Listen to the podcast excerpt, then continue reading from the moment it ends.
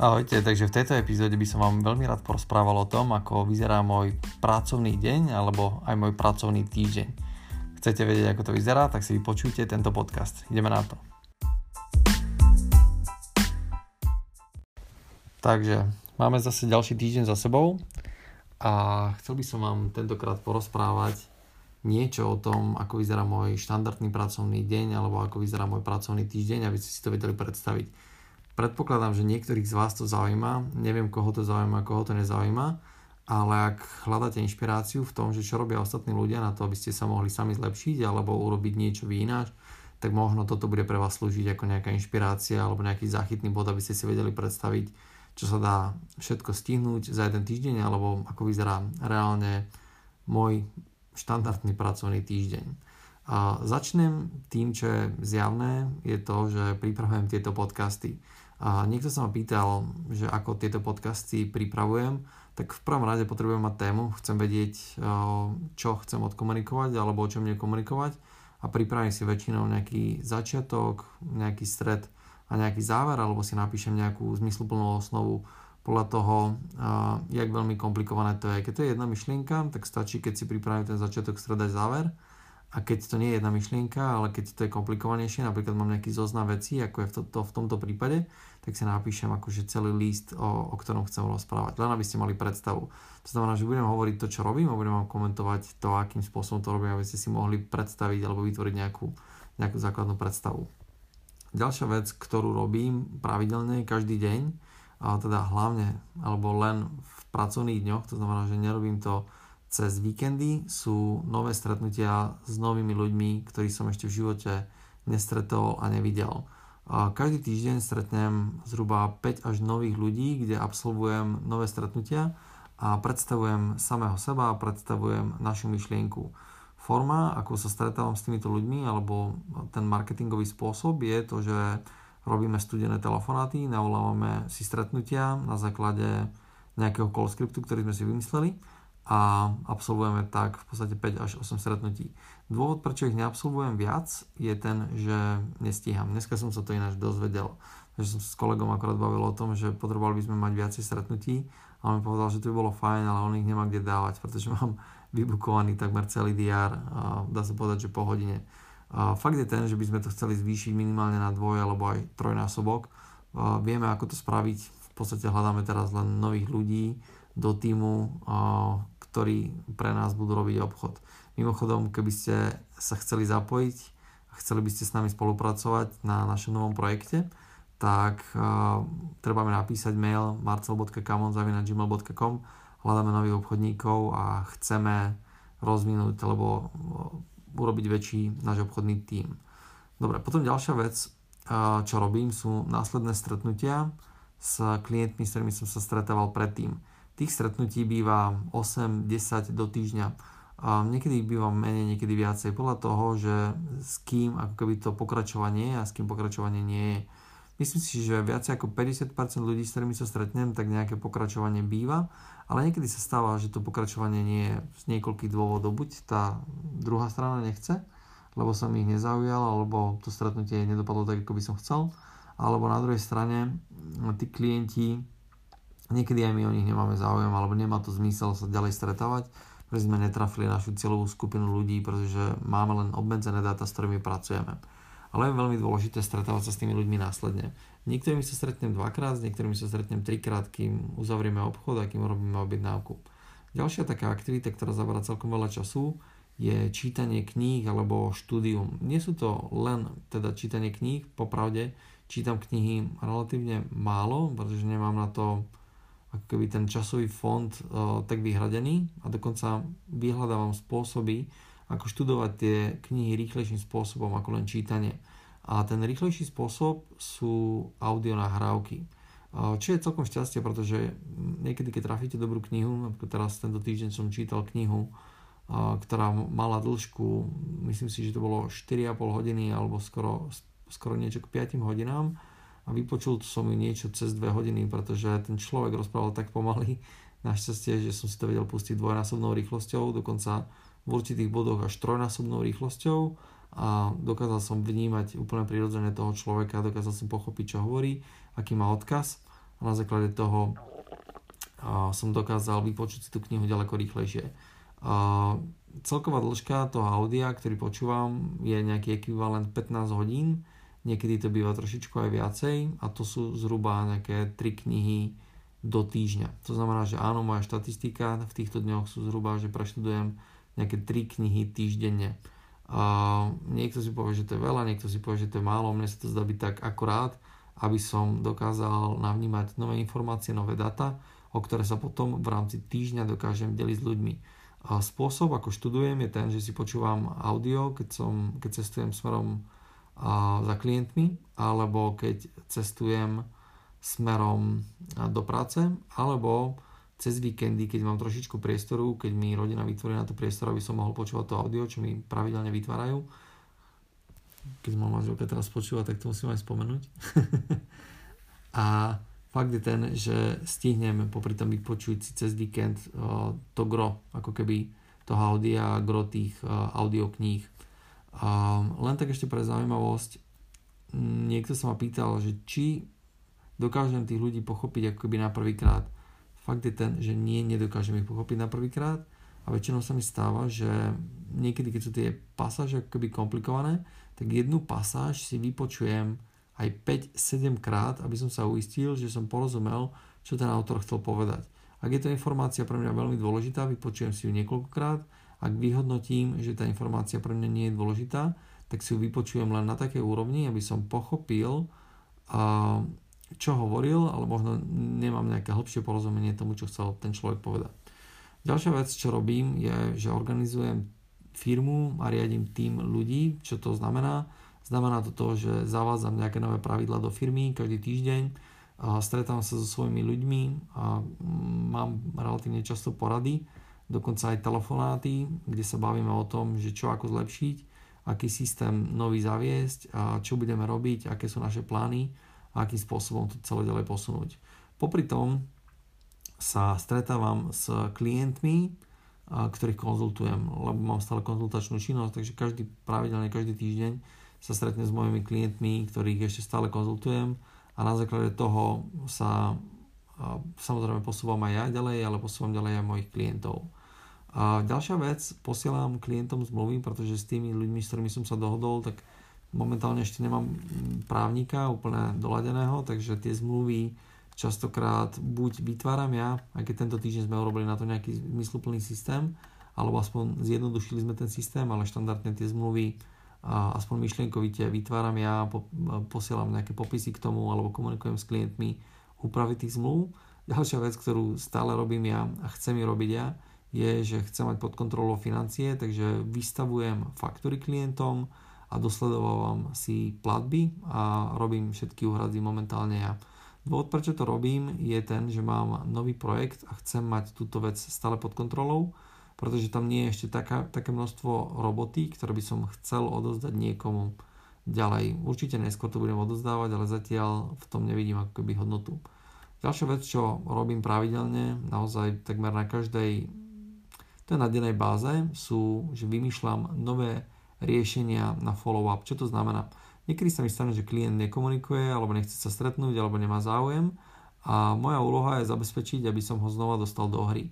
Väčšinou sa to robí cez nejakú novú ponuku. Čiže poviem príklad. S klientom som bol na stretnutí, dal som mu prezentáciu a cítim, že ten človek ešte není pripravený na to, aby som robil uzatváranie.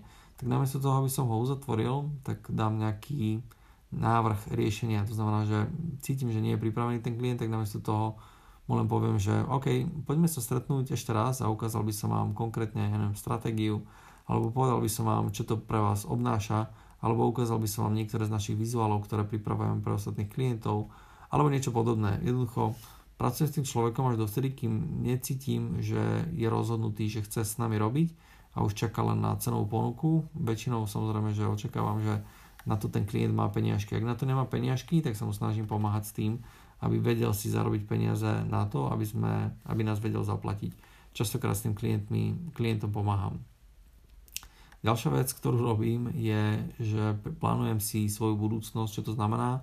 Každý večer alebo ráno rozmýšľam nad tým, čo som spravil, čo chcem spraviť na ďalší deň a predstavujem si tie stretnutia v zmysle, ako chcem, aby dopadli. Keď nemám čas pre, predstaviť si to stretnutie a naplánovať si ho dopredu, ako má dopadnúť, tak nechcem povedať, že na to stretnutie nejdem, idem na to stretnutie, ale mm, to stretnutie také jalové je o ničom. Je veľmi dôležité mať pripravené každé stretnutie dopredu. Keď viete, ako to stretnutie bude vyzerať, tak s najväčšou pravdepodobnosťou tak vyzerať bude. Mne to, mne to funguje, je to osvedčená vec. A ďalšia vec je, že nezabúdam na to, že som tu pre to, aby som pomáhal ostatným. Takže všetky tieto veci, síce toto nie je aktivita alebo činnosť, ale je to nejaké mentálne nastavenie, ktoré mám popri tom a to je také, že sa snažím ľuďom, ktorí sú okolo mňa, robiť ako keby dobrý deň. Snažím sa, aby tí ľudia okolo mňa sa cítili dobre, aby mi vytvárali dobré prostredie lebo to, čo dám im ja, tak s najväčšou pravdepodobnosťou sa mi to vráti aj naspäť.